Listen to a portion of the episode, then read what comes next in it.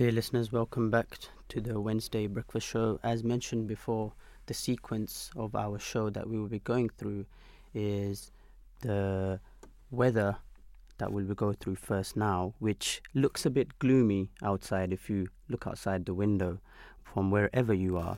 Um, this morning it's expected to be dry with hazy sunshine, and in the afternoon, cloud will become thicker, but it should remain largely dry, moderate uh, southerly winds. So it should remain largely dry. So other people that want to go out and do different kind of activities, it will be possible. As you all know, when the rain comes, it's not uh, really wise for us to be outside, and um, it makes our day a bit difficult, to be honest. But tonight it will start uh, partly cloudy with the chance of a few spots of rain during the early hours, uh, and it will turn dry with clearing skies, fresh southwesterly winds. But tomorrow morning, um, as today, it will continue to be dry with extensive sunshine in the afternoon. Clouds will increase from the west, but it should remain largely dry with the chance of the odd light shower. And from Friday to Sunday, um, it is expected to become dry and bright with plenty of sunshine throughout as a transient area of high pressure develops. Uh, and on Saturday, it looks to become increasingly cloudy from the southwest, leaving the risk of a few patches of rain.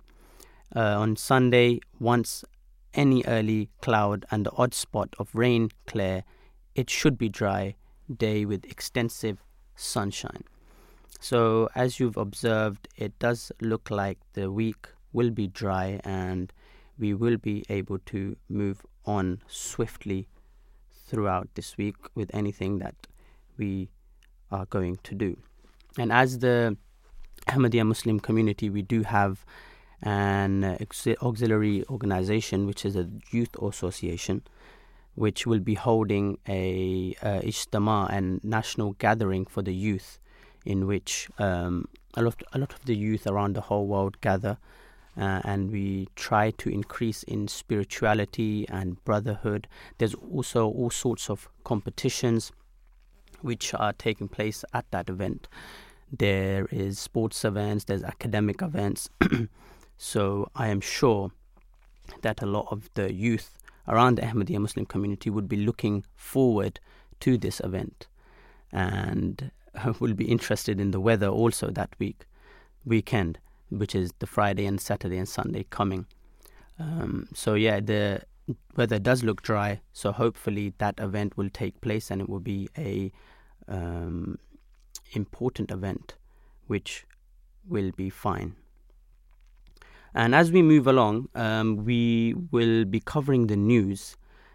There's a lot of news that have been regarding the death in northern Iraq of around 100 people killed in a wedding fire.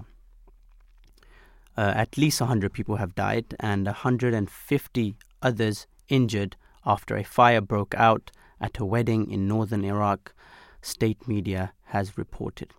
It is not yet clear what caused the blaze, but early reports say it broke out after fireworks were lit.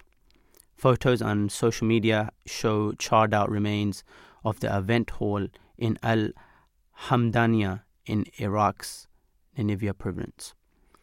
Uh, the newly married couple are among the victims, according to the deputy head of the Nineveh Health, and flammable panels in the venue may have fueled the flames, officials have said. So it was really a moment of joy which turned quite horrific. Our prayers and thoughts are with the victims at this uh, wedding. Um, so the guests died of burns and the lack of oxygen. That's what the health ministry have claimed. Um, they have said that burns or lack of oxygen led to the deaths of more than 100 people at the wedding hall. Al Badr says the fire also caused crowd crushes. So it's understood when there is a fire taking place, everyone wants to rush and try to get out of the way. And because of that, the crowd crushes have led to the deaths, which has led to around 113 people, which so far have been counted dead. Um, yes, once again, our thoughts and prayers go out to the family members that have been affected. May Allah strengthen them and they're able to bear this sad moment in their lives. Other news around the world, which I'm sure everybody is uh, aware of, or some, uh, most of us will be going through, are the bills crisis.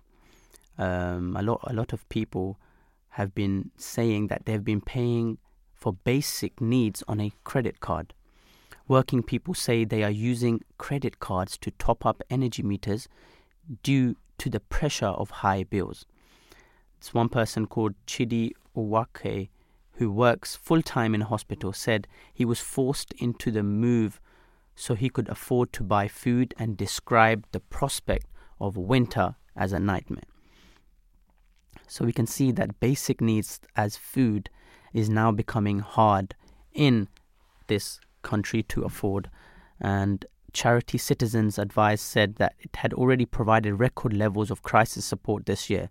So even though crisis support has been given out, people are still struggling to um, make their basic needs.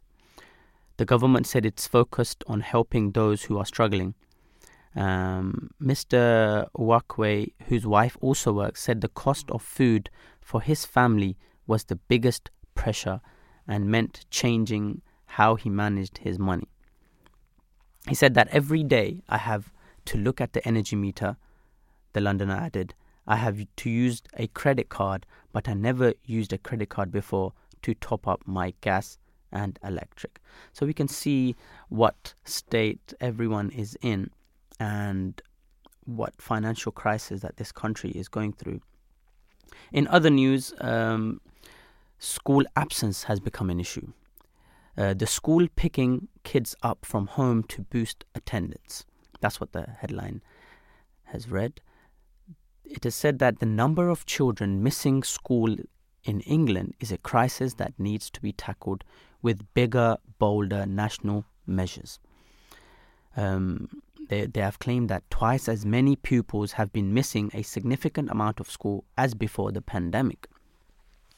So, before the pandemic, there weren't a lot of pupils that were missing, and due to the pandemic, the schools weren't open anyway, and now twice as many have been missing. And it's not due to the COVID or any health issue, it's due to the mental health problems and the cost of living pressures on families and also other complex reasons. Parents and schools in Folkestone, which is in Kent, where absence is higher than national average, tells the BBC News why they are struggling. So the one, one person which was interviewed, her name was uh, Kelsey, who has two children. Uh, they were evicted from their home last autumn. The family were rehoused in a flat two bus and which is a flat um, and two bus rides and at least 40 minutes from their primary school. And as Kelsey tried to stabilize their life, her mental health deteriorated. That's what she has claimed. And she says that it was hard, mentally draining, and physically draining like you do not want to get out of bed. So she was mentally drained, and of course, the cost of living has had affected her, and her being evicted from their home. And we can see that if someone goes through um, such an event where they have been evicted, and then her, because her whole life was settled in that area. Um, her her children were going to school there. She was familiar with the neighborhood, and when someone gets evicted and then they have to be rehoused in a flat which is um, basically 40 minutes away from their school, it does have a mental effect on the individual. And um, it uh, will definitely affect them raising their children in a different way. It would definitely uh, impact their livelihood. And that is one of the reasons why they've been missing schools because Kelsey claims that she had uh, depression and she was sometimes unable to get the children to school. So that's one of the issues which has been um, uh, raised in England today. Uh, the Education Select Committee um, report says the kind of intensive support Kelsey has received should be more widespread. Because obviously, after she went through that event, she did reach out and she asked for help. And the Turner Schools Trust then found places for the children at a school nearer to the new home. And this term, so now her kids have been going to school every day. So I'm sure there are a lot of people out there who are going through this uh, such event, and if they need any kind of support, they can always turn to um, different trusts around the country. In uh, other news and other headlines throughout the country, we can see that one quarter, so the headline reads uh, one quarter, um, almost 30,000 refugees have fled to Armenia. It says that nearly 30,000 ethnic Armenians have fled Nagorno Karabakh, a quarter of the population, which is a quarter of the population, which is a massive amount of the enclave which Azerbaijan seized last week. Hundreds of cars are backed up on the one road leading to Armenia, the destination of those leaving. Azerbaijan says residents will be safe, but Armenia's prime minister says ethnic cleansing has started. Recognized as part of Azerbaijan, had been run by ethnic Armenians for three decades. At least 200 ethnic Armenians and dozens of Azerbaijani soldiers were killed as Azerbaijan's army swept in as part of a ceasefire deal separatists have agreed to surrender their weapons. And on Monday, a massive fuel blast killed at least 68 people attempting to leave. So we see around the world there's a lot of chaos, a lot of tragic events which are happening, and we can only pray that the, that God stabilizes the world that we are in today. There's a lot of events that are um, taking place throughout the Middle East. We can see that um, there was a recent earthquake in Morocco which killed hundreds of thousands of people, and then there were there was a flood in Libya, which uh, I believe more than ten thousand people were found dead. So we just pray and our thoughts go out to all the victims around the world, and then may get may God um, grant them patience to all the families that are out there suffering in this way. Um, Another headline reads A Trump liable for fraud. Judge finds in New York civil case. Donald Trump repeatedly misrepresented his health by hundreds of millions of dollars to banks and insurers, a New York judge has ruled.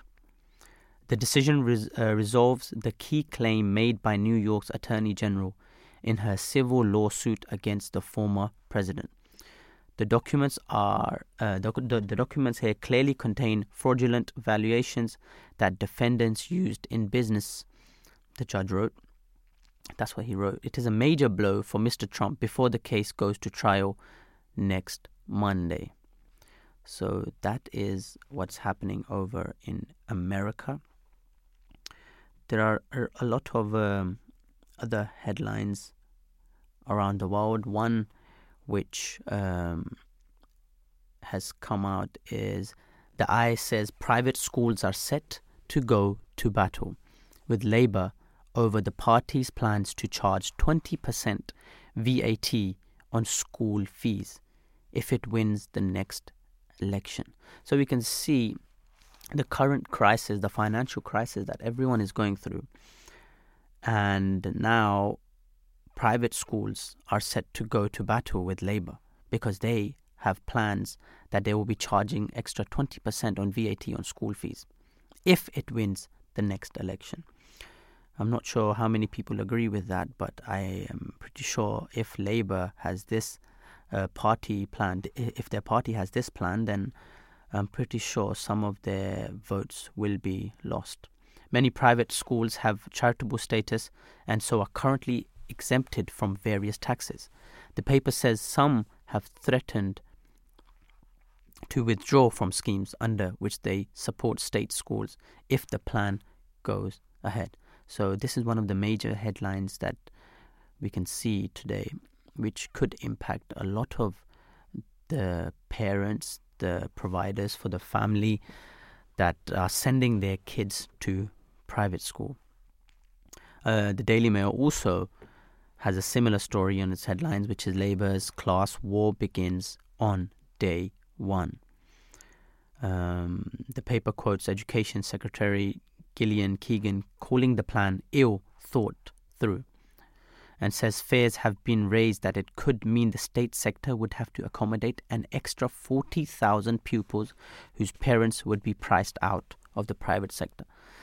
Uh, and as we can see, the state schools are overly crowded already. And if this plan goes ahead from the Labour Party, then 40,000 more pupils would have to be catered for, which could put a burden on the state schools. Uh, other headlines and the Metro Suella, it's too easy to be a refugee. That's what she claims, which is a quite a harsh claim. The Metro leads with a um, speech which was made by the Home Secretary and which was delivered uh, on a visit on the US to the US, in which the uh, former UN rules governing the def- definition and treatment of refugees the paper says Miss Braverman argued the threshold for claiming refugee status had fallen too low and that it had become too easy to claim asylum. Similar with the Times, um, it has a quote from Braverman which says immigration is threat to the West. Um, and she has said that Ms. Braverman also agreed, uh, argued that a failure to integrate migrants and a misguided dogma of multiculturalism had proved a toxic combination in Europe, and that current levels of immigration pose an existential threat to the West, according to the Times. The paper quotes her as saying that Europe had reached a critical juncture and that a failure to tackle illegal immigrants would create the conditions for more extreme politics. So, a lot of the papers are condemning what she has said. Similar to the Daily Mirror, the Daily Mirror states nasty new low in migrant speech as she attempts to distract from her own failures. And then eh, it, in bold writing, it's writ, it is written poisonous. Um, in, Daily, in the Daily Express, the headlines are off the rails, shameful salaries of HS2 fat cats. Three bosses on the HS2 rail project have been given salaries worth a combined total of 1.3 million, while more than 40 others picked up at least 150,000 each, according to the Daily Express. It comes amid questions about the future of parts of the project because of spiraling costs. The paper calls the salaries shameful. With The Guardian, we can see that uh, the headlines are feminist approach to cancer could save 800,000 women's lives a year. It leads with a study published uh, in the Lancet and drawing on evidence from 885 countries that says a feminist approach to cancer treatment could save the lives of 800,000 women globally every year. That's what the paper says. And the study found that the gender uh, inequality and discrimination are reducing women's opportunities to avoid cancer risks and impeding their ability to get a timely diagnosis and quality care. So these were the headlines of today's papers, and I'm sure our viewers, our listeners, uh, I should say, um, can dwell more into detail in these headlines. And in the sports um, section for this week, we can see we can see that um, the cha-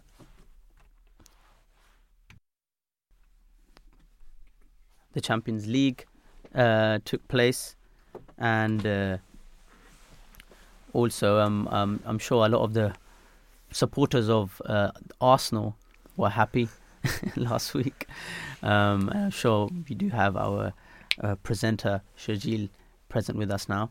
Um, I'm sure he can speak a bit about Yeah, the team it- Arsenal in particular. it's it, it was um I think it was a quite quite a spectac- a spectacular game um to say, you know to say the least as well Because after a long time, after a long time they, they after actually- seven years, I believe, it's more than seven years in the Champions League. yeah they came back into the Champions League which was actually um a, a, big achievement for for them yeah, and then when uh, uh, you know the first match that they played yeah. um I think they did really well as well yeah, to win four 0 in the to win first 4 game. 0 in the first game in the Champions League League. is uh, you know is, is quite it's quite something Yeah, it's have a clean sheet exactly and exactly. uh, you know with with a fairly young team. One fairly the, young yeah, team, one yeah, of the fairly, youngest young, fairly young team as well. Yeah, definitely.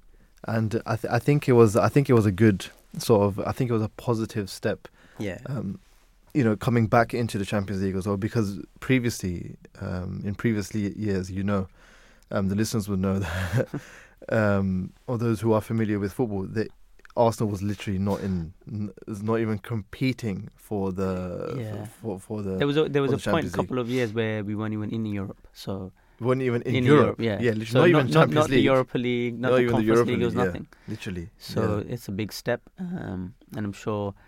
And other teams also did well, Other teams like, as well. As well. like Real Madrid and yeah, I mean, yeah, coming, uh, clutching, clutching the cl- clutching the win at the end on the Exactly. ninetieth minute yeah, or ninety second, like whatever it was. I mean, it was quite good For- as well. and from a very young player as well. Yeah, that's So- true. It was Jude, true. Jude Bellingham, Bellingham, yeah, He's had a very good start very good start. Yeah, To the- very good start. to the season. He's, he, I think he's, He's 19 or 20, I believe. I think, he, I think he is nineteen. I'm not one hundred percent sure, but I think he is. uh, yeah.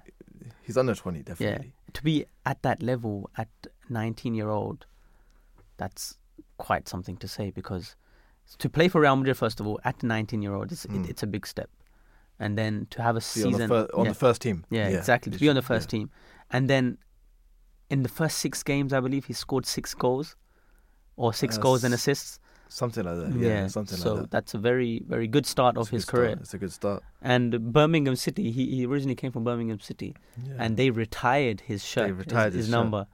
And every, the thing is, everyone was laughing at Birmingham City for doing that to a 16 year old. yeah. But now we see that Birmingham actually realized how good he actually was, and now Hmm. he's gone from Birmingham to Dortmund, To to, Dortmund, Dortmund, Dortmund, to yeah. Real Madrid, and even in the England team, he's Yeah. he's been doing really well. Yeah, that's true. True. I think he gave uh, in the last uh, match that they played, the the, the England match. I Yeah, forgot who it was against. I against he- Scotland, I believe. Against Scotland, Yeah, yeah, yeah, yeah. I think he gave an assist. Yeah, yeah, yeah. He had a really good. Maybe, maybe two assists. I think actually. I'm not too sure, but he had a really high rating in He the high rating. Charts. Yeah. So it is uh, it is quite interesting stuff as well because uh, next week as well, um, Champions League is going to Yeah. come back. This, uh, you know, um, the second match day. The second match day, of course. But um, in the champion, in the in, just talking about just talking about um, in Europe, Yeah. right? Oh, there's only one player who's won the Ballon d'Or, and that's Modric. In Oh. Europe, there's only one player. I mean, Messi, Ronaldo, Oh yeah, they also they Benzema. They've uh, they've all gone no in Europe as you as in you mean currently. Europe. Who's in pla- Champions playing, League? Playing in oh, Europe, okay, yeah. okay, okay, yeah. So it's uh, That's true. It's, The gen- that generation is just fading away now. Isn't gener- generation is fading away. Definitely, definitely. Yeah. Um, but obviously, where one generation goes and the next generation You comes, can't- and there are some new upcoming stars as well. There are some the upcoming stars, but do you but do you think it will I don't think it will match them, but, match the but for a long time now. yeah for a long for, time? For a long could be time could be a generation Could be, could be. because what we saw was generational talent, right? Yeah, In uh, in uh, Messi and Ronaldo. exactly. So hopefully we do have these youngsters come in who can match their level because it will just make uh, the football exciting again. Yeah, And definitely. it'll be good for the fans. I mean, it, it is something which uh, everyone looks forward to anyway. Exactly. So I'm sure, I'm sure that people would uh, would enjoy. Hmm. Um, and you especially know, I think the climate, the crisis that everyone's going through um, nowadays, they do enjoy a bit of football on the weekend. Hmm. So it's something to look forward to, isn't It it? is something to look Yeah. forward to. Yeah, absolutely. It's uh, um just uh, talking about just talking about you know the sports uh, as in uh, as in general It's uh, ne- next year. Next year would be um, 2024, isn't it? And that would be the Yeah. Euros. Yes, Uh, again, isn't it? Yep, yep. So yeah, teams will be getting uh, getting ready for for. I mean, obviously, European countries will be getting ready for that, Hmm. and uh, it it will be quite interesting stuff as well. It's Um, a the- big competition. uh, it will be a big competition, absolutely. After the World Cup, this happens every four years, and the World Cup also happens every four years. So Yeah. it's something to look forward to, especially for the national. another World Cup, um, another World Cup would be happening as well, which is the cric- the Cricket World Cup. oh yes, That's going to be happening in a few. I, think it's in a- next month. Uh, yeah, it's, it's- I think it's in a few weeks. Yeah, literally next month. Uh, I'm pretty sure. So a lot of our Ahmadiyya Muslim community, a lot of the people from Pakistan will be supporting England also as Pakistan as well. And it's hard to decide when England plays Pakistan, isn't it? I mean, yeah, I mean, when it comes to cricket, then you know, people's sens- sentiments are yeah, so sensitive topic yeah, for sens- everyone. sensitive topic for for for everyone, for everyone. But yeah, it'll be, it's going to be interesting uh, as well, and uh, hopefully, you know, those uh, fans of you know cricket and football and sports as well, they'll be uh, interested uh, to you know to yeah. you know we're looking forward to that to be, to that as well. So you know um, we're going to be taking a short break right after the uh, the short break. We're going to come into our our segments, and uh, you know we'll, we'll talk a little bit more about that. It is going to be quite interesting because the topics are quite interesting as well. But uh, we'll be back after a short break. Allah. You're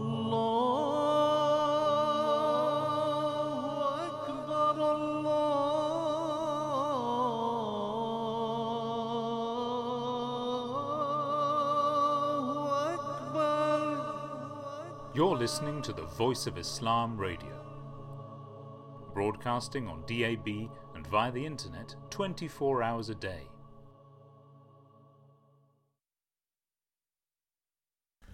Assalamu alaikum wa rahmatullahi wa barakatuhu. Peace and blessings of Allah be upon you all. Welcome back to the breakfast show here on the Voice of Islam Radio. As before, we we we, we told you that the first topic is going to be. I mean, both topics are quite interesting as well, but quite sensitive as well at the at the same time. Firstly, we're talking about Down Syndrome's Awareness Month and how um, you know next month, which is October is uh, Down Syndrome's Awareness Month as well. So as we're approaching the end of this month and the beginning of you know, I mean the whole the whole of uh, next month, which is October, um, it's sort of dedicated to to to raise more awareness in regards to this um, this disability, which is Down syndrome, and these sort of events um, celebrate each unique and individual person with Down syndromes and uh, aims to raise more awareness by tackling stereotypes and also deb- uh,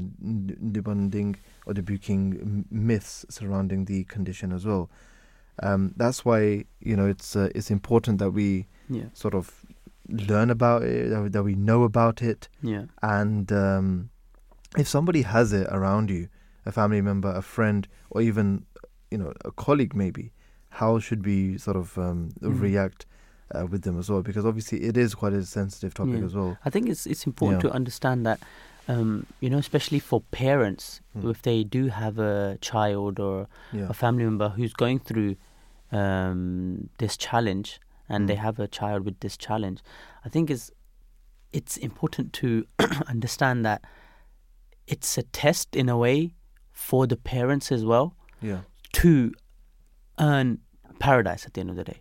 If they look after that child, if they look after that um, family member mm. with a pure heart, they it's basically God has given them a chance, yeah, right? yeah, yeah, to earn paradise in a in an easy way if they if they can at the end of the day look after this child because he is challenged and yeah i think everyone all the family members should take it as a positive yeah. because god's given them a chance It's true. I mean, sometimes we sometimes we look at a disability. Sometimes we look at uh, an illness. Sometimes we look at something which is, um, you know, we, we, which is quite difficult to, Hmm. to handle, and then we think that oh, why why, why are we I- going yeah. through this? Why do you have to go through this trial? Or why Hmm. this? Why that?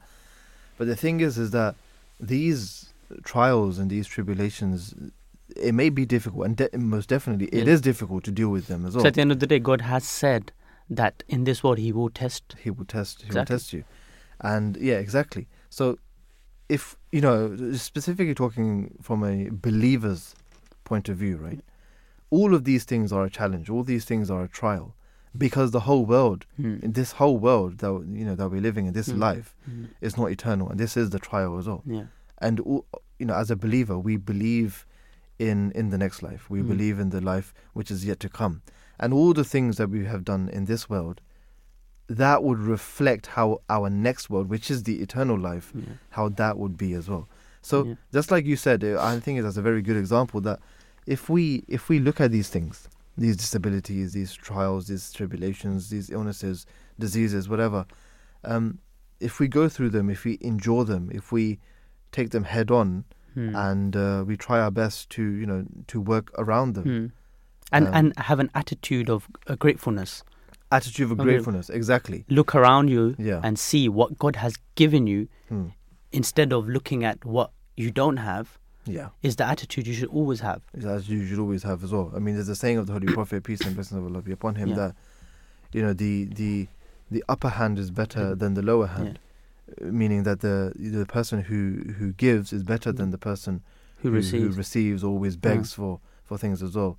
and um, and and that always um, look at those that are below you Hmm, rather yeah, than those that are above you, right? yeah.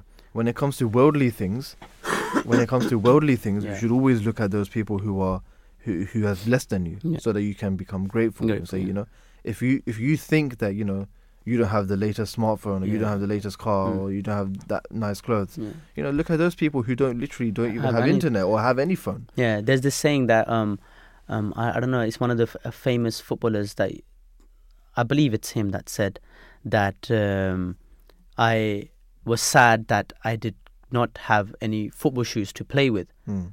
But then when I saw someone that does not even have uh, a feet, Feet to Yeah. play, yeah. then I became grateful, Mm. and I Yeah. said to myself that why why, why am I Yeah, complaining? why am I complaining? It's just a, it's just a good example and a way we should all look at life. Yeah, I mean, if every we, part. if we look, if we have this sort of perspective, then we can actually think about that. Then we can be grateful, Exactly. and then we can think Mm. about giving others instead of always trying to gain yeah. ourselves. And you know, like I said, if you know, in in terms of worldly worldly things, Hmm. um, always look at those people who are who are beneath you in Mm. terms of, you know, they don't have resources like you, they don't have the Mm. same clothes as you, they don't have, you know, the same living structure as you. But when it comes to spiritual Yeah. sense, then then look at those people who are Above- above you as well. and try to aim And try to towards aim them. towards them. why can't I be like that? yeah. Why can't I wake up for tahajjud? Why can't I um, do my prayers on time? Yeah. That's the attitude that we need to live by. That's what the Holy Prophet has taught us. Hmm. Absolutely. And one thing which is very important as well is to is to you know is to, is to look out for others as well. Yeah. If we see someone who is in distress, if we see someone who needs our help, Hmm. um, whether they're asking for help or not, we should be ready Yeah. to to Especially as them. Muslims, it's our duty especially. to go out our own way to help someone that's in need. And Hmm. if you have someone or you see someone that is in need yeah, and you still don't help them, you Hmm. can't consider yourself to be a good person. yeah. I mean, ha- Wh- While you have the Yeah. capa- while you have the While capability, have the to capability help to help help him, them. and you're seeing them struggling with something, Yeah. and you still mind your own way, hmm. that's I mean, it, it is something that you know. That's you know, the Holy Prophet, peace and blessings of Allah be upon him, has also said that you know, if you know, if you see something bad, yeah, right, um, physically try to Yeah. stop that bad thing as well from from happening. If you can't do it physically, then at least say something. Say something, at least you know, with your words, Yeah, try to you know tell him to stop Yeah. or tell whatever, guide that person. Mm. Even if you can't do that, then at least least think in your mind that Oh. that's about. But that's the lowest. oh yeah, He said this is the lowest yeah. faith. Or, or, or at least pray for it at least pray for it. Yeah. yeah. if you can't least anything. that- that's yeah. the minimum Yeah. thing that you can actually do. So th- there are so many things which uh, you know, the the way that we live our life has been explained to us by the Holy Prophet, yeah. peace and blessings of Allah be upon role model, isn't it? Absolutely. Now, with this uh, brief uh, introduction as well, uh, we'll give a little bit of um, some information in regards to what Down syndrome Yeah, actually actually is. So, you know, our listeners would you know would be aware of this anyway. But just to give a little bit more information, Down syndrome's, or just a reminder, is a is a genetic condition caused by caused by having um, an extra chromosome. and this occurs by chance at uh, conception. So it's it's something which you don't always have, you know, you don't have control over. Yeah. And And I'm uh, sure those people yeah. that have children, they go through this test, right?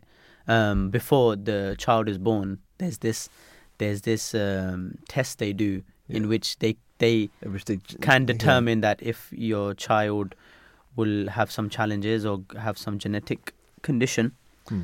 um, and this is one of them This is one of them. Yeah. that they can detect. So it it, it can occur. uh, I mean, it occurs by chance Yeah, at uh, conception, yeah. and um, it's uh, not usually hereditary. yeah. Now, around 40,000 people uh, here in the UK have Down syndrome, and Mm. each person's condition varies as well. So Yeah. it's not sort of a There's set different pattern. stages There's it, different yeah. stages to it as well. I mean, uh, one could be severe, one could be mild, one could be not as much as well. So typically, people with Down Down syndrome will actually um, will have some level of learning disability, and many will lead independent and full lives. However, um, well, some uh, may require some extra help um, and some extra care uh, throughout their lives as well. So, like I said, so some people it may be more difficult than others. Um, people could have learning disabilities. There are other conditions as well, other conditions as well that can have a variety of different health problems, and that can affect, you know, a lot of different things such as the heart. It can affect um, their, their their sight and how they hear, their hearing. so their senses are sort of um, you know, sensitive. Yeah, sensitive as well. Yeah. Sometimes they can have difficulty in seeing, in hearing, and all of these things as well. The average life expectancy for a person with Down syndrome is actually 58 Hmm. years. So they do live a fairly Good good amount. Good amount, but not, obviously not as much as Yeah, an person average person, without, yeah. yeah, without Yeah. Down syndromes as well. So it it is. I mean, it definitely is a disability. yeah, Um, you know, like I said, it's for some people can be more than others as well. yeah. Um, so this is that's just a bit of some down, uh, you know, some information in regards to that. So what are some stereotypes which are linked with Down syndromes as well? This is something which is very important as well that we talk about, and um, why are they completely um, sort of uh, false, right? So so there are many misconceptions in regards to this, and these misconceptions can have, uh, you know, l- l- large amount of uh, contributing factors. Firstly, the Down syndrome itself has changed so fundamentally for the better, uh, with the dismantling of the inhumane institutions where people with Down syndromes were previously forced to live. And secondly, the lack of medical and basic scientific research makes it difficult to get uh, accurate, updated information about people with Down syndrome as well. Hmm. Now, the misconceptions are that only older people have children with Down syndrome. Um, the reality is that, according to Centers for, for Disease Control and uh, Prevention Research, about 80% of children who have Down syndrome are born to women younger than 35. Hmm. Now, this uh, the CDC, the Disease Control and Prevention um, research shows that the the chances of having a baby with Down syndrome does increase with age. However, Yeah. younger false. women, yeah, hung- y- y- younger women have uh, have more babies, so more children with Down syndrome are born to younger mothers. Hmm. So it's not always the, the case that older people, older women have it. Yeah. Younger women, you know, women which are younger than thirty five, But they're saying because younger women have more children, that's why, right? Yeah. Hmm. Another thing, uh, misconception that we want to talk about is that a child with Down syndrome will, ru- uh, you know, will ruin a marriage.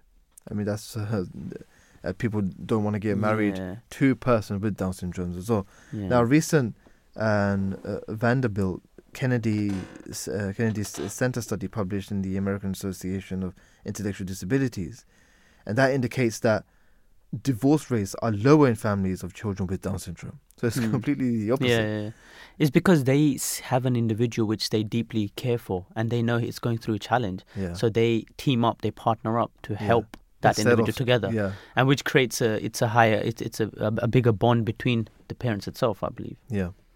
Uh, I Mm. mean, that is, you know, a very solid case as well. And the, the study uh, Mm. was one of the one was one of the largest to date, and included 647 families Hmm. who have people with Yeah. Down syndrome as well. Yeah. So that's you know that's goes to show. Um, something else, uh, another misconception is that people who have Down syndromes die young. Now, the average life expectancy for a person with Down syndrome is nearly you know is nearly 60. Yeah. So you know we, we just mentioned that it was Yeah. just like f- Fif- 58, yeah. So just under 60 or ar- roughly around 60 years old, 60 years old. Now, some people with Down syndromes have lived into the 80s as well. Mm. So, like I said, it, for some people, it might not uh, be as bad. yeah. It might just be mild, or it might Mm. just not be as much. So, it is true that people with Down syndromes, on average, don't live as long as their typical counterparts. But unfortunately, the average life expectancy for an African American in the United States with Down syndrome is literally just 35 years old. Now, Oh. that is quite, you know, Is that a misconception? Or? No, that is no, that is um, you know, un- that is unfortunate. That is a study, and this uh, this statistic actually deserves the full attention of our government and scientific community. yeah. And this is also why, um, I mean, this is because, you know, there are uh, discrimination as well when it comes to True. when it comes to people and uh, when it comes to treatment as well Yeah.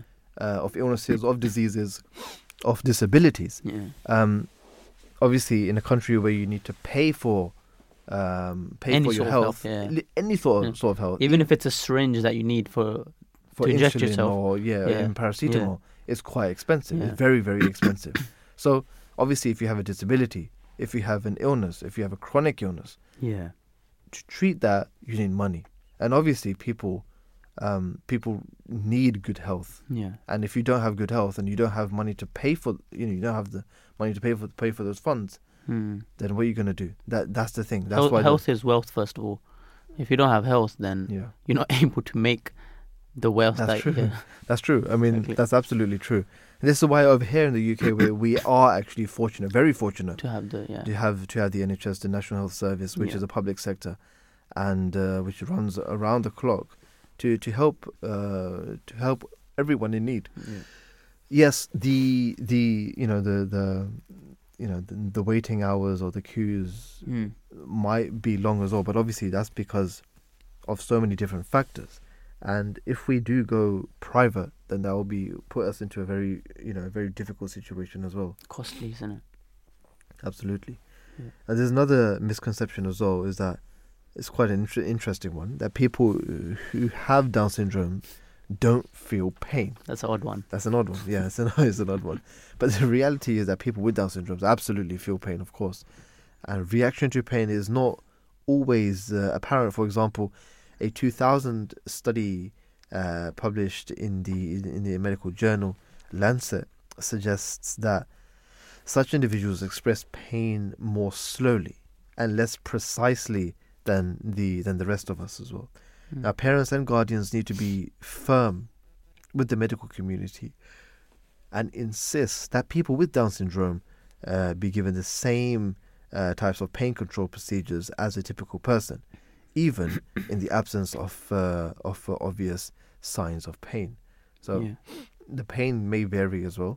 yeah. Um, but it's, may- inter- it's interesting that Yeah. uh, the studies showed that they express pains more slowly Hmm. and less precisely than the Yeah. rest of us. yeah, Yeah. that I think yeah. that's one of the challenges that they that is one of the challenges right? as well. Maybe you know if they are feeling pain somewhere, maybe they might not be able to tell them exactly where the pain is. If they've got a stomach ache, Hmm. they might say they've got pain in their chest or something like that, Yeah, for example.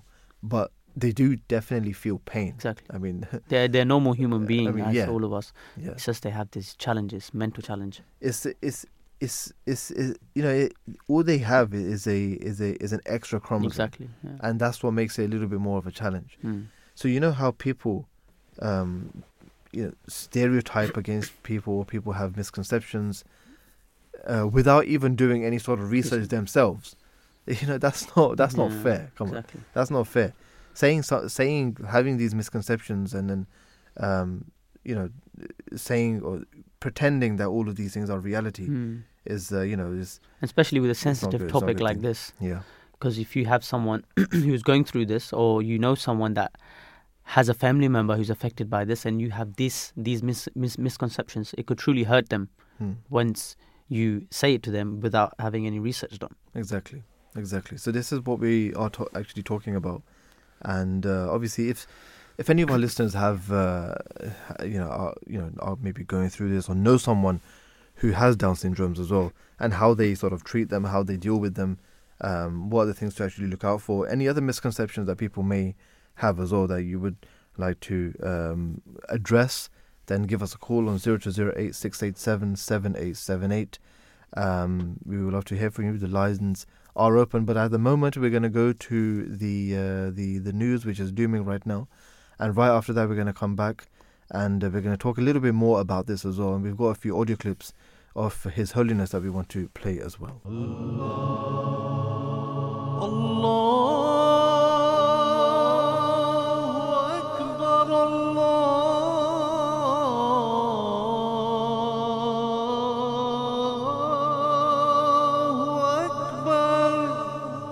You're listening to the Voice of Islam Radio broadcasting on DAB and via the internet 24 hours a day. A new station, the Voice of Islam, with live discussions, religion and culture. Understand the true teachings of Islam with the Voice of Islam. Assalamu alaikum wa rahmatullahi wa barakatuhu. Peace and blessings of Allah be upon you all. Welcome back to the Breakfast Show here on the Voice of Islam Radio. As mentioned, that we are talking about um, Down syndromes and how um, October is Down syndromes month as well, where we raise awareness um, in regards to in regards to this as well, and talk about some some myths and also some uh, some misconceptions in in regards to in regards to this as well. We've given some background information uh, in, regards to what uh, what Down syndrome actually is, and we've talked about some misconceptions just before the news as well. Um, there, you know, there's a question which a lot of people ask: um, Does Islam believe in in faith healing? Now, this is a question which was asked to His Holiness the Fourth Caliph of the Ahmadiyya Muslim community. Uh, may Allah have mercy on him. And uh, he gave a very beautiful answer. So let's listen to let's listen to what he actually said in regards to that. Well, that is possible, yes. I've explained. Please sit down. The fact is that uh, there is a possibility of healing somebody through your influence, which is sometimes a gift of Allah, which remains dormant in, dormant in some people. And sometimes they suddenly realize that this, the gift is there. And that works through the mental power of a man who concentrates himself, his, his mind, on curing somebody of that particular disease. And it works. Many research has been held on this, and there are still some very puzzling cases to the most skeptic among them. Thus, among the medical scientists who are very skeptic to this, they have not been able to explain certain cases. For example, there was a healer of some type in s-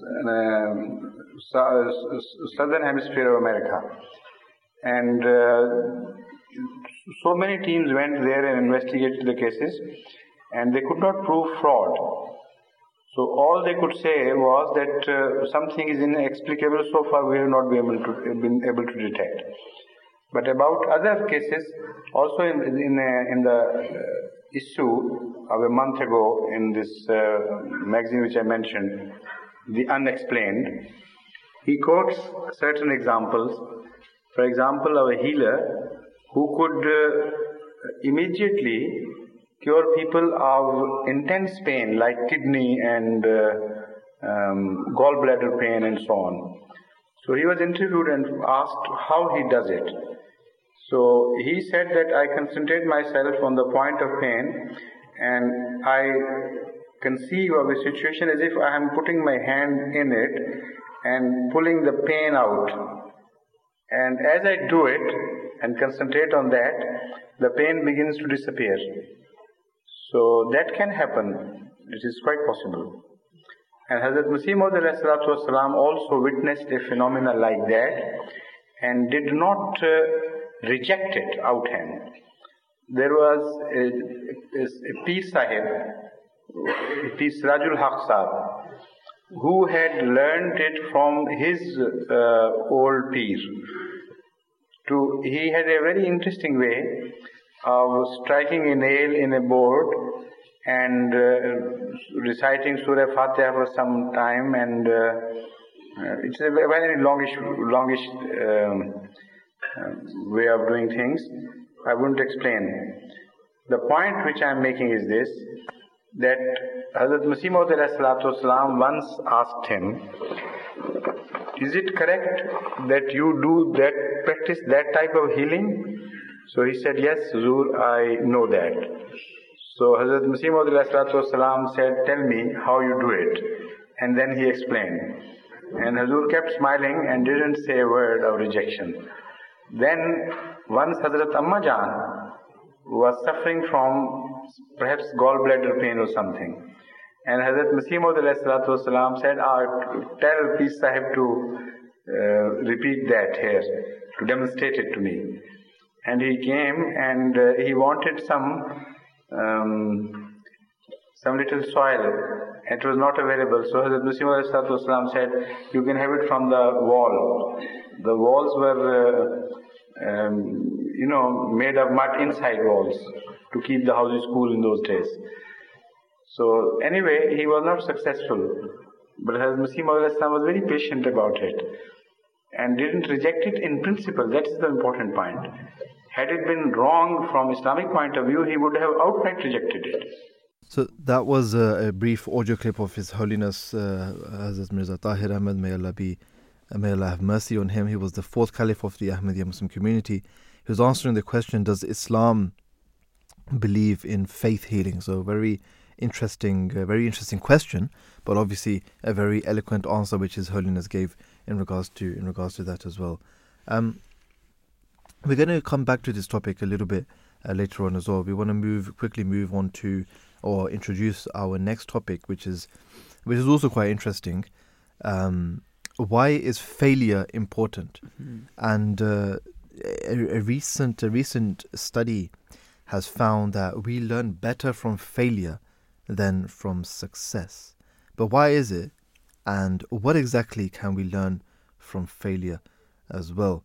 Um, so this is something which is, uh, you know, like I mentioned, which is quite interesting and something which uh, which uh, which we need to talk about as well because us humans you know we don't learn as easy as we should be you know we learn better from direct experience from uh, from learning it or from hearing it yeah. from others if we you know it's, it's like driving a car isn't it if you mm.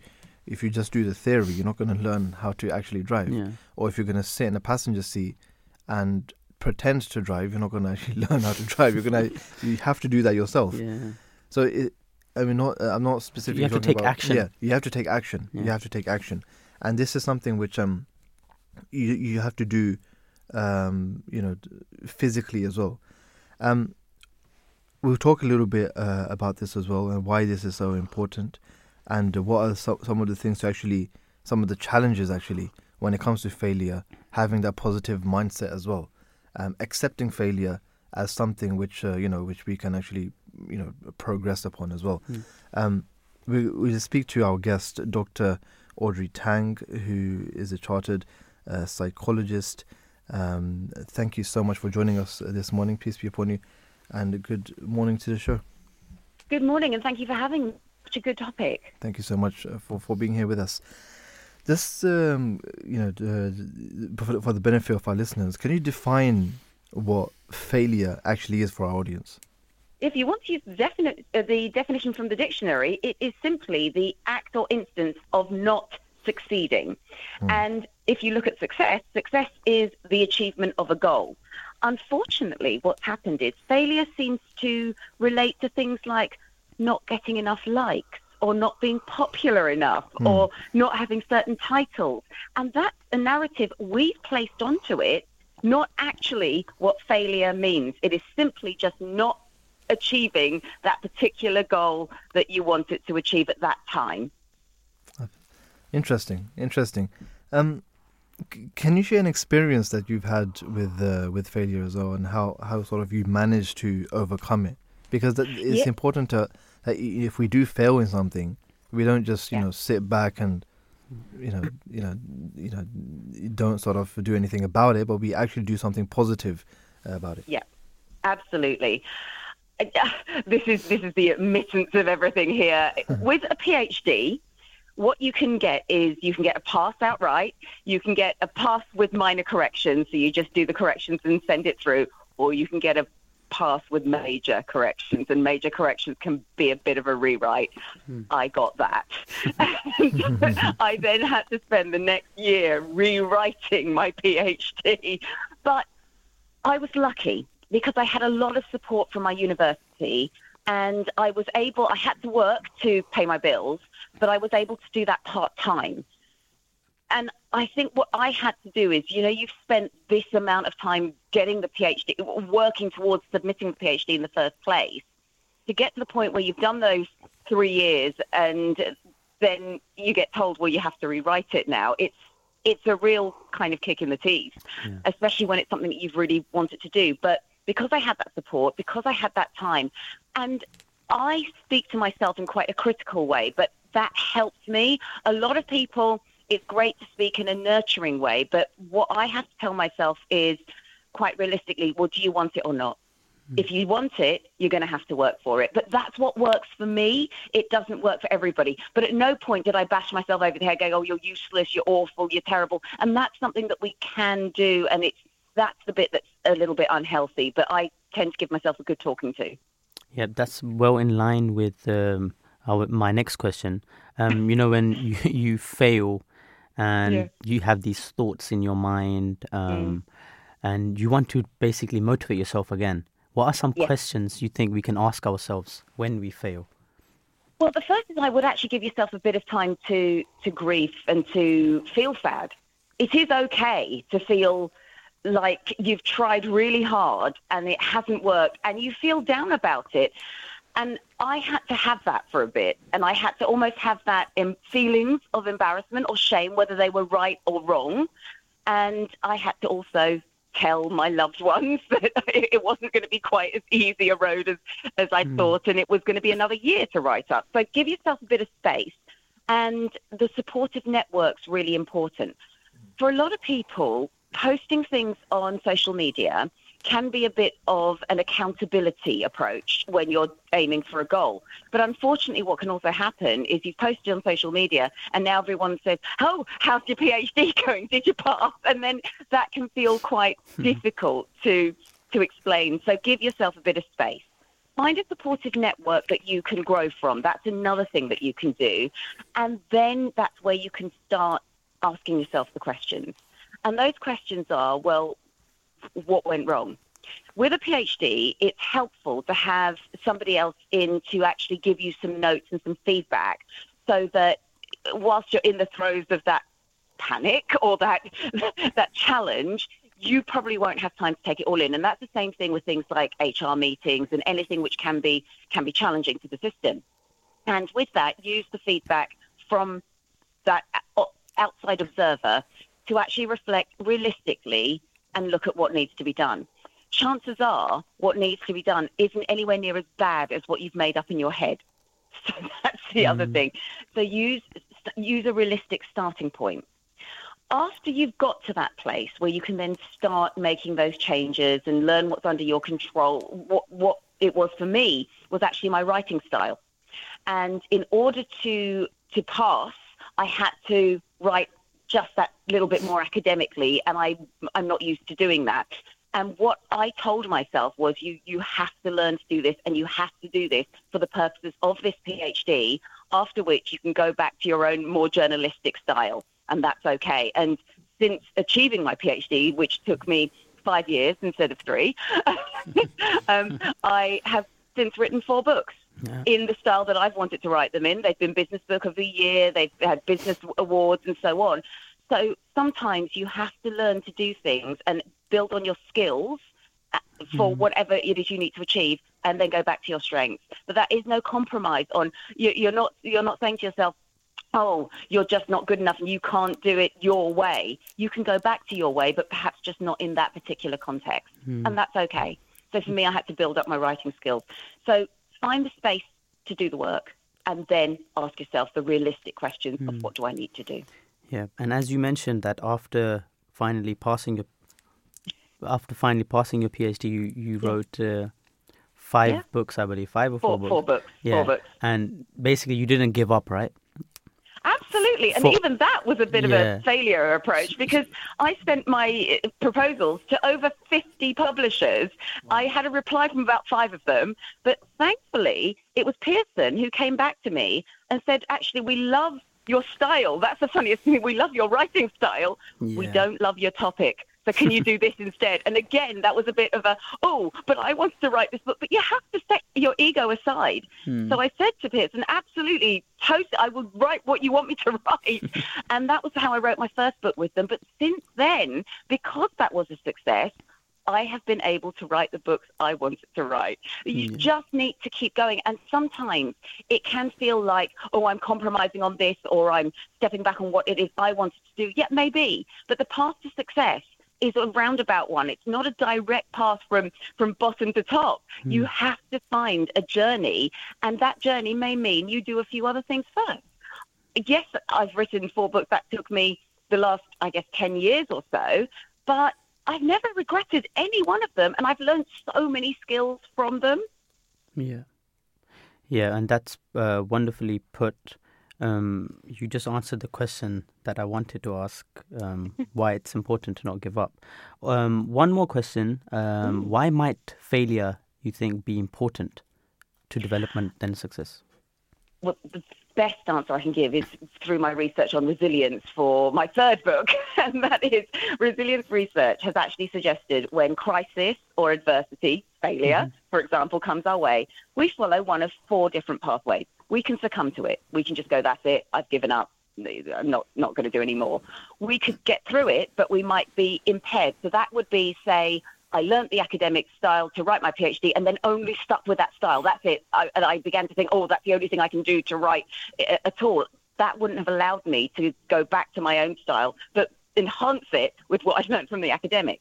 The third way is we bounce back. We come back with it. We get our PhDs. We, we get through mm-hmm. whatever it was. But then there's a fourth way, which is even more important, and that is we thrive. We build upon all the changes we had to make because we had to address that failure and we had to improve our skills. And, we, and that in itself allows us to go even further than to have ever before. So in that case, that's where failure can be so important. But I do want to add one more thing. Since the 80s, Forbes magazine has, they wrote a piece on why leaders don't learn from success.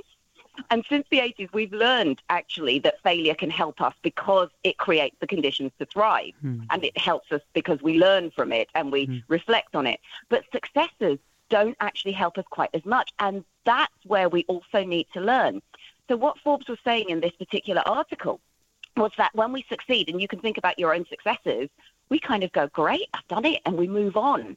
But mm. actually, what Forbes says to us is if we keep doing that, we never know what of that success was down to us and what of that success was actually down to circumstance or luck. Yeah. And if we actually take a moment to reflect and learn from our successes and ask ourselves two important questions. The first is, what of this success was down to me or my team or something that's controllable?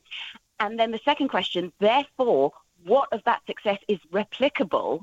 Then we've got a blueprint for further successes. If mm-hmm. we don't do that at all and we just go, oh, I succeeded, I'm so brilliant, I may, if I'd just gone through my PhD and, and passed with minor corrections, I may not have known that it's a whole style that I needed to improve on. And had I not improved on that, that wouldn't have fed into my own work that I do now. So now I can write in both academic styles. So I still write for journals, but I prefer to write in my journalistic style. So I write books as well. But both are enhanced because I took the time to learn from adversity as well. But we've got to learn from our successes Yeah. as well as our failures. So you're saying it's important to self-reflect after you succeed. Absolutely. It's important to self reflect after you failed. It's important to, to, it's just as important to self reflect after you succeed. And how? What would you suggest or advise family members in support for those that have failed? As in, how can they? Yeah, the first is, and it comes from a place of love, but please don't use toxic positivity. Don't use the, oh, you'll be fine. Look on the bright side. It's okay. Look at the big picture because it doesn't feel like that. Hmm. When you failed, that is horrible. And whilst I know it comes from a place of love and people just don't want us to see it, want to see us upset, acknowledging someone's feelings is really important. And if we just say, oh, look on the bright side, look how far you've got, it's all great, that actually invalidates our feelings. So it's really important to maybe spend a bit of time with that person, even if you let them lead in that conversation. Why do you feel so sad? Why do you feel like you do? But if they're not ready to get there yet, because again, coming back from failure is a little bit of a climb, give them time. Give them time to just wallow in it, give them time to accept it and process it. And then when they're ready, that's when you can help them with some of those prompts of, well, what can we do in order to pass the next time? What can we do in order to succeed the next time? And it might be things like once you've had time to process, it might be not just building confidence.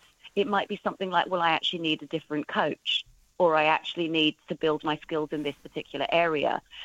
A lot of the time, unfortunately, we seem to think failure and success is all psychological. If we just think really hard on it, if we just get motivated, if we just inspire, if we visualize it, it will all work. Sometimes it can, sometimes. But a hmm. lot of the time, in the example I gave especially, if I just visualized it and made no changes to my writing style, I would not have passed. I had to go back, be different supervisor, learn to improve on my skills, and then came back and succeeded.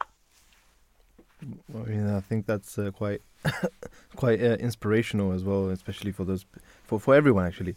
Um, you know, who looking to you know um, to succeed, and obviously if they're going through a, a difficult time, maybe they failed once or twice or a few, more Yeah. times, how to sort of bounce back and have that positive mindset as well.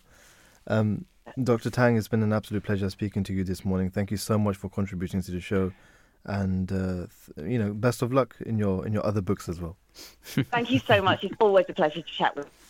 Thank you. Thank you. Thank you so much. So that was Doctor uh, Doctor Tang who spoke a little bit more. Who spoke us who spoke to us about um, the positive aspects Yeah. in regards to in regards to failure and Mhm. what should our mindset actually actually be as well. Um, like I said, we've got a few audio clips that we want to play for uh, for you as well.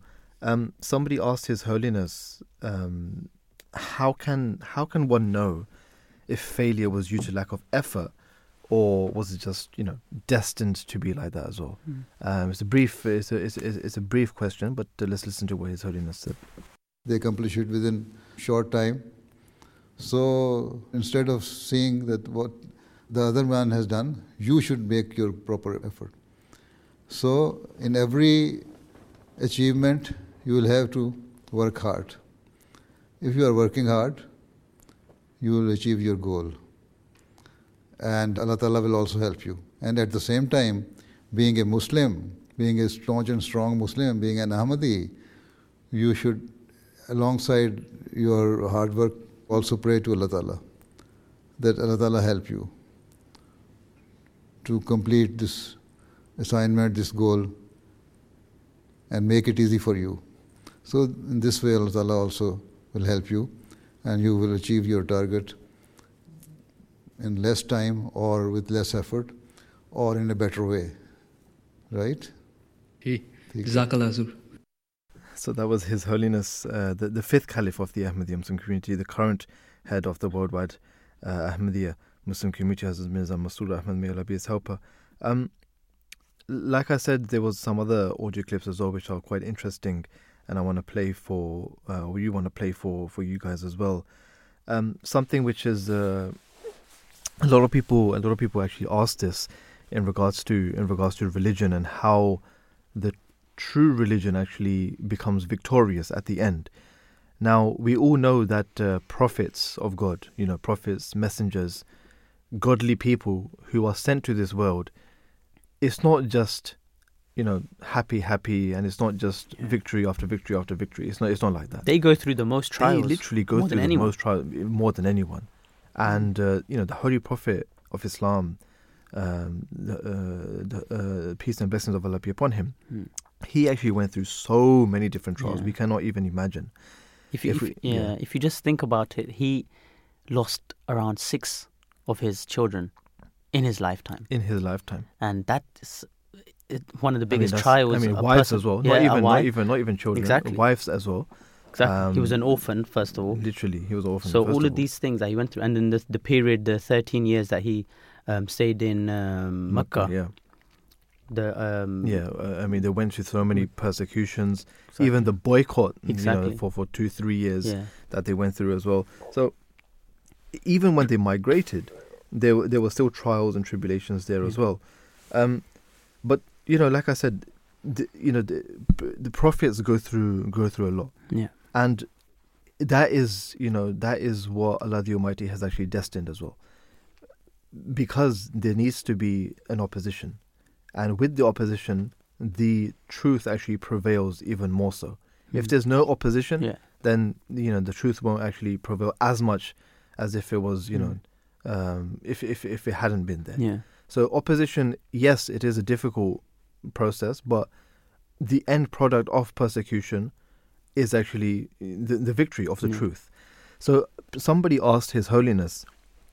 Somebody asked His Holiness, um, you know, a series of different questions as well, um, in regards to in regards to uh, what this actually what this actually is, um, what what persecution actually is, and uh, what you know what is that. Let's listen. Let's uh, we'll listen to we'll listen to an audio clip in regards to this as well, which will tell us a little bit more.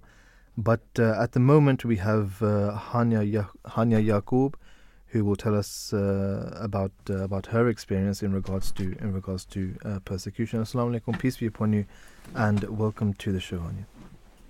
Walaikum salam. For having me. Jazakallah, thank you so Um, much for joining us. Uh, you were going to tell us, or you want to tell us uh, about your uh, personal experiences of uh, of failure and how, uh, you know, so you sort of overcome that. Mhm. Yeah, that's correct. Um, I've uh, yeah, regarding the second, I found interesting as well.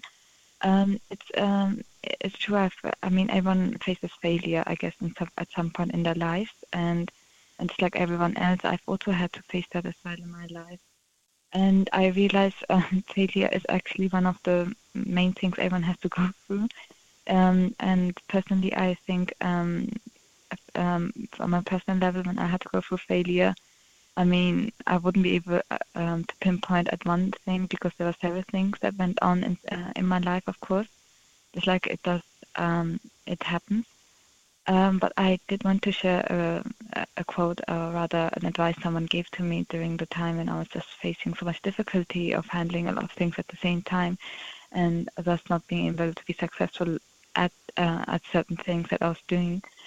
And um, that quote was, um, um, it, it was rather an advice, or rather it was enlightening, and it was um, basically saying something along the lines of um, not um, everyone has to go through it, and just because you're struggling at first, um, that's normal. It's because um, everyone had to learn it for the first time. Not everyone was born with a certain skill or with a certain um, knowledge. Uh, they didn't just know the moment they were born, about uh, they were, the moment they were they were basically born. And Hmm. uh, basically, um, overall, the advice was um, that's uh, something everyone has to go through. You weren't supposed to know it. You weren't supposed to be perfect when you were born. You were supposed to learn it. And um, I'm not sure if this is uh, gonna help our listeners and or maybe resonate with them, but um, this is something I wanted to share because uh, yeah, this is something that helped me a lot to be to know that the true purpose of life that we have to obviously go through struggle. Um, some people even I know I'm a Muslim as um, as uh, as some may know, um, but um, as a Muslim I know that jihad is struggling and learning and just being um, obviously as a Muslim I um, love to be part of um, of mankind to do service to mankind um, as well to fulfill that purpose as well to fulfill the rights of worship of, of our God Almighty. And um, so if there's failure in the way that's just part of struggle. That's just part of something that um, I believe all of us um, that gives us a bit more ease to think about it this way, to think that this is supposed to happen, or if not, then this is supposed to be a lesson for me, Hmm. um, instead of doing nothing and achieving nothing. I mean, I think that's you know quite inspirational, you know, and quite brave of you as well to to share your you know experience in in regards to this as well. And it, it is important that we we go through this trial as well, but have that have that mindset, just like you said as well, so that we can overcome overcome the failure and then you know succeed as well. Thank you so much for for joining us and, and speaking to us, um, Yeah. and contributing to the show. Thank you. Yeah, for. Okay, Jazakallah. Assalamu alaikum. So that was uh, Hania Yaqub, who experienced um, some difficult times as well, but uh, just like she explained, but then obviously overco- overcame that and uh, went through this trial uh, with a positive uh, outset as well. Um, it's important that we, you know, if we, just like Hania said, that we we need to, you know, if we if we seek advice, um, or somebody is giving giving you advice, then we should listen to that advice as well. Yeah. Uh, we shouldn't just, you know, you know, brush it Disregard it, carpet, yeah. disregard it exactly. Or I think or I think it's it. also really important to understand that, especially for us believers Hmm. in one God, we have the Holy Quran, and in the Holy Quran, God has said that He is the best of planners. yes, Right. absolutely. Um, we're going to fail. We we will see failure in our lives. Yeah. But if we have that mindset that whatever I am going through is for the best of me, and God has a better plan, Hmm. all I need to do is to not stop trying. At the end of the day, God has a plan for me. yeah. Yeah, yeah, So I think that gives us a sense of peace. I think all of our Muslim listeners and all of our other Muslim brothers around the world, we do have that sense of hope that when we're going through some some trial, tribulation, Hmm. a failure in our lives, if we contemplate on the Quran and the whole, and, and, and God, what He has said that He is the best of planners. yeah. Yeah. He will make me get through this certain type of uh, failure or trial. Yeah. Then it brings us peace. It brings And us I'm sure peace, it's yeah. the same case with me, with you, with other listeners around the world. It's true. Yeah. Uh, but but obviously these things um, they work for a believer, isn't it? Exactly. And when they work for you know when they work for a non-believer, when a non-believer has faith as well, and Mm. you know sometimes when a non-believer doesn't believe in God and goes through a difficult time, and then they they just cry out, "Oh God, if there Hmm. a God, help me!" And Yeah. then they At do actually time, receive yeah. that help. Exactly. Then that can be quite faith inspiring for them as well. it's a change in This their whole Like whole life. It's a change in their whole perspective Yeah. uh, perspective uh, of of life as well. So, like I mentioned before, um, prophets go through different trials as well. So, somebody asked His Holiness, um, this is His Holiness, the fourth Caliph of the Ahmadi Muslim community, Hazrat Mirza Tahir Ahmad, may Allah be his help, uh, may Allah um, have mercy on him. Somebody asked if God loves His prophets so much, then why does He cause them to enjoy a long period of suffering and a relatively shorter period of relief and victory? So then again, it's just talking about you know basically this topic that how can we learn from our failures, but also um, know that you know God Almighty is the best planner as well. But and obviously there will come a time where the truth will triumph uh, and be victorious. So let's, let's listen to what His Holiness said in this regard. While sitting with the Ghair Az Jamaat friends, uh, our Muslim brothers, uh, they trying to uh, put few questions regards uh, the basic things that if Allah loves His prophets, and He has also up to the time of Hazrat Masih Maud why He put them and their nation into suffering longer time than they have achieved the uh, governing time. I mean to say, I know, I know, I know, I know what you mean. Is that all? a second part of the question is, sir, that if and we are ready to take the nations according to Ilham of Hazrat Masih wasalam, you will gain a big country first of all after some time.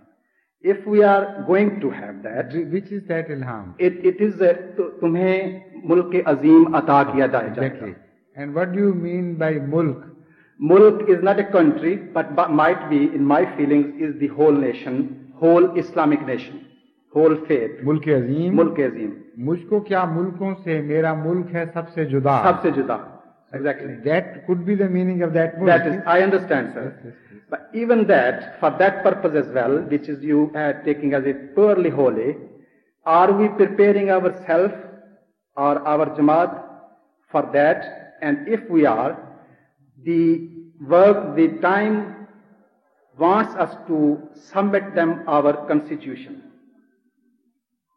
But the, our planning. yes, I know. Please down. Sorry. Just a moment. Without the answer to this question, how can, how can I attend your question? Please wait for a while. The first question is about the suffering of prophets in the path of Allah.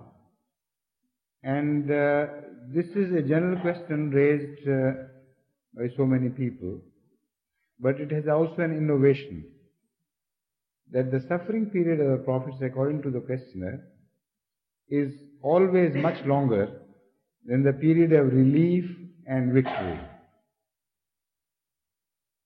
So why suffering is so long and the period of relief and victory is so short? Particularly regarding the prophets. This is the whole question now. Now, as far as the suffering in the path of Allah is concerned, it has to be seen in the context of human reformation.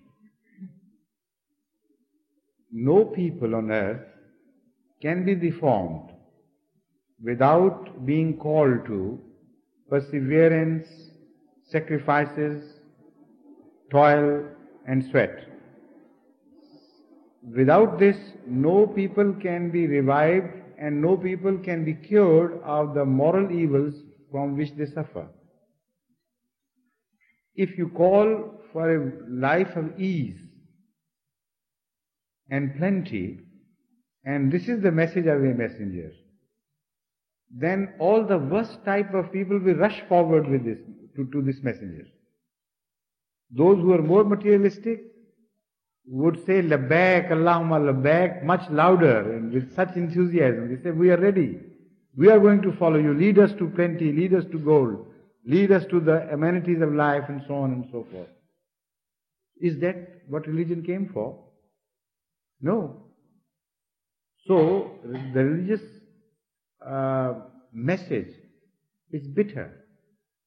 It invites to a light of, life of suffering and uh, self-sacrifice.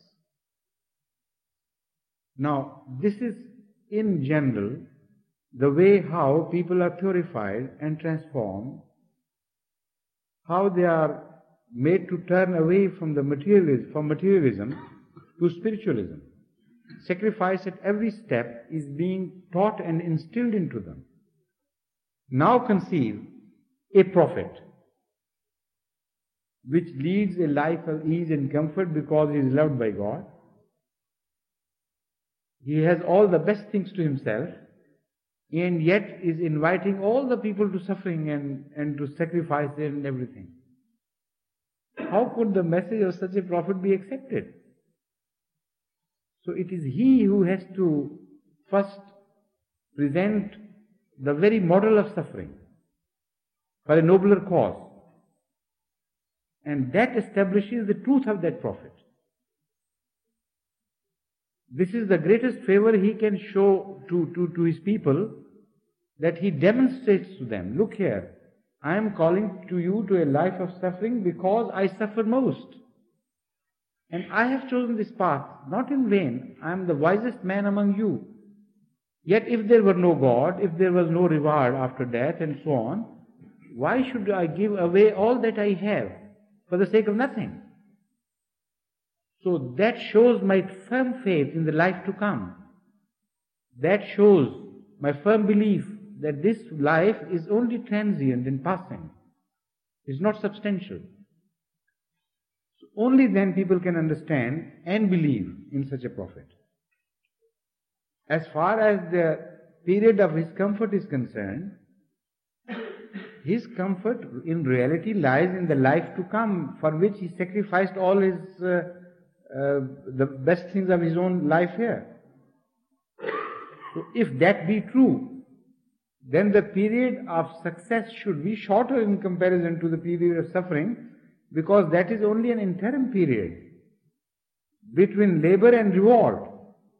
That is not a reward in itself.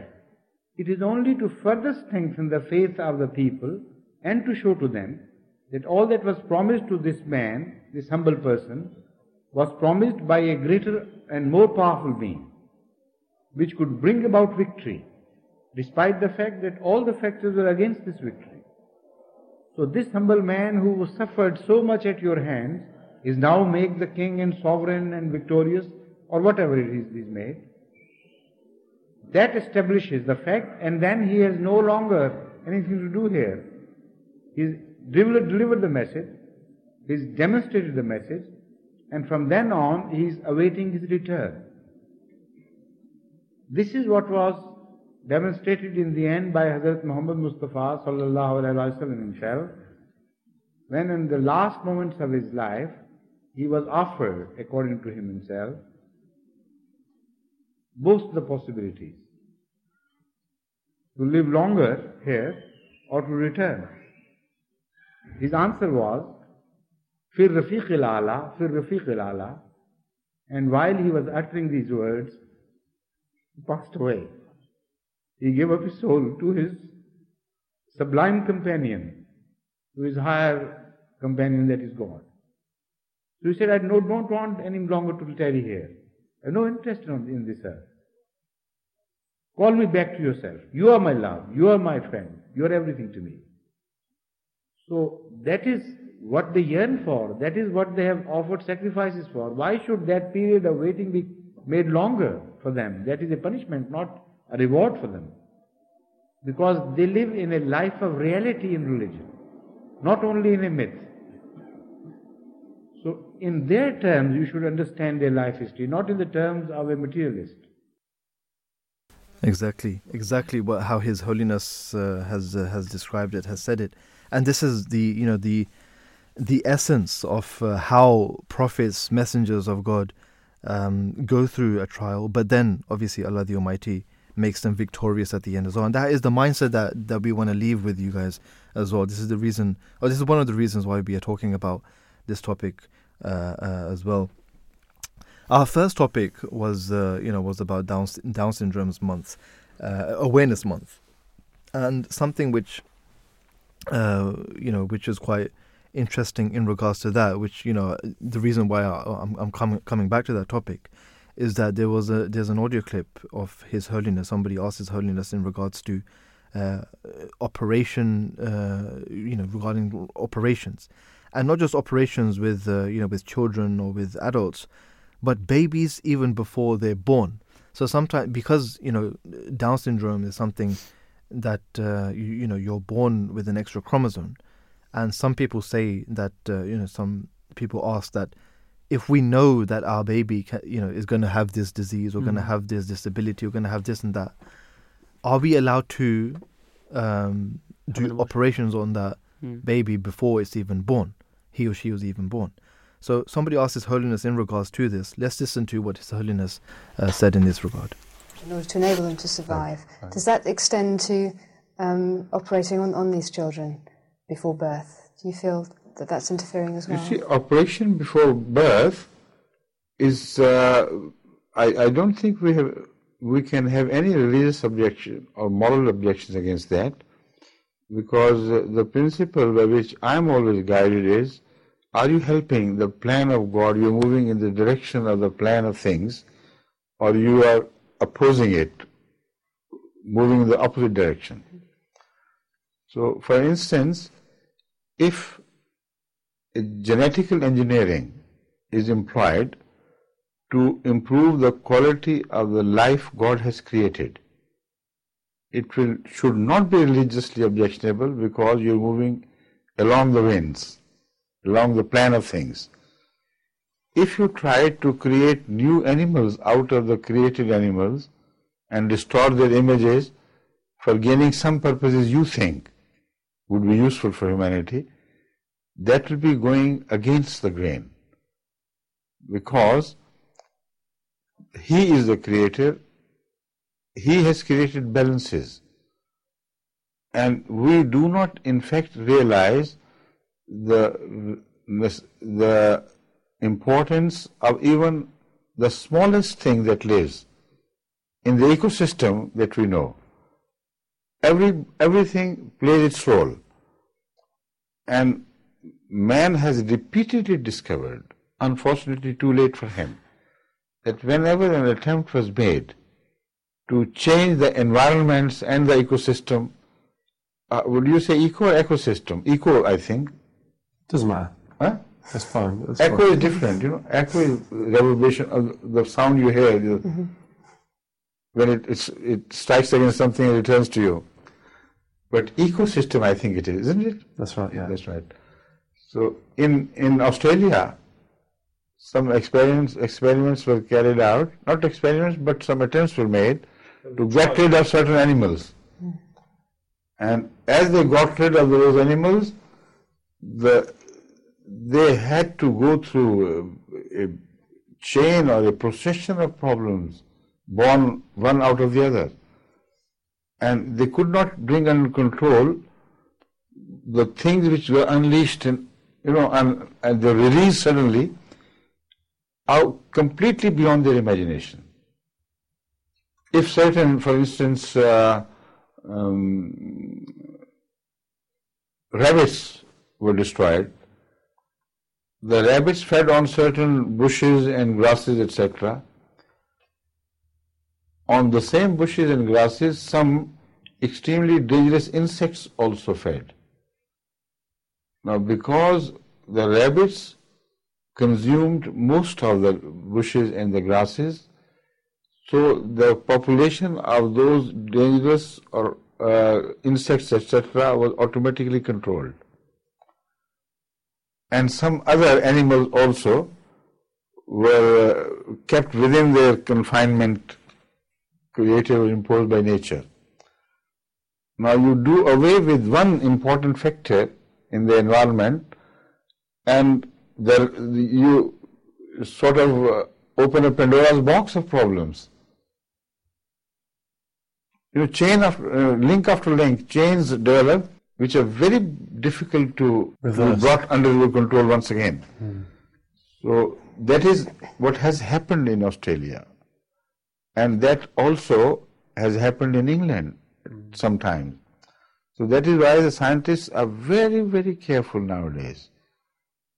There is a fly which causes uh, impetigo and other rashes which are very painful and you find this fly by the rivers in many lovely areas where the tourists go so often.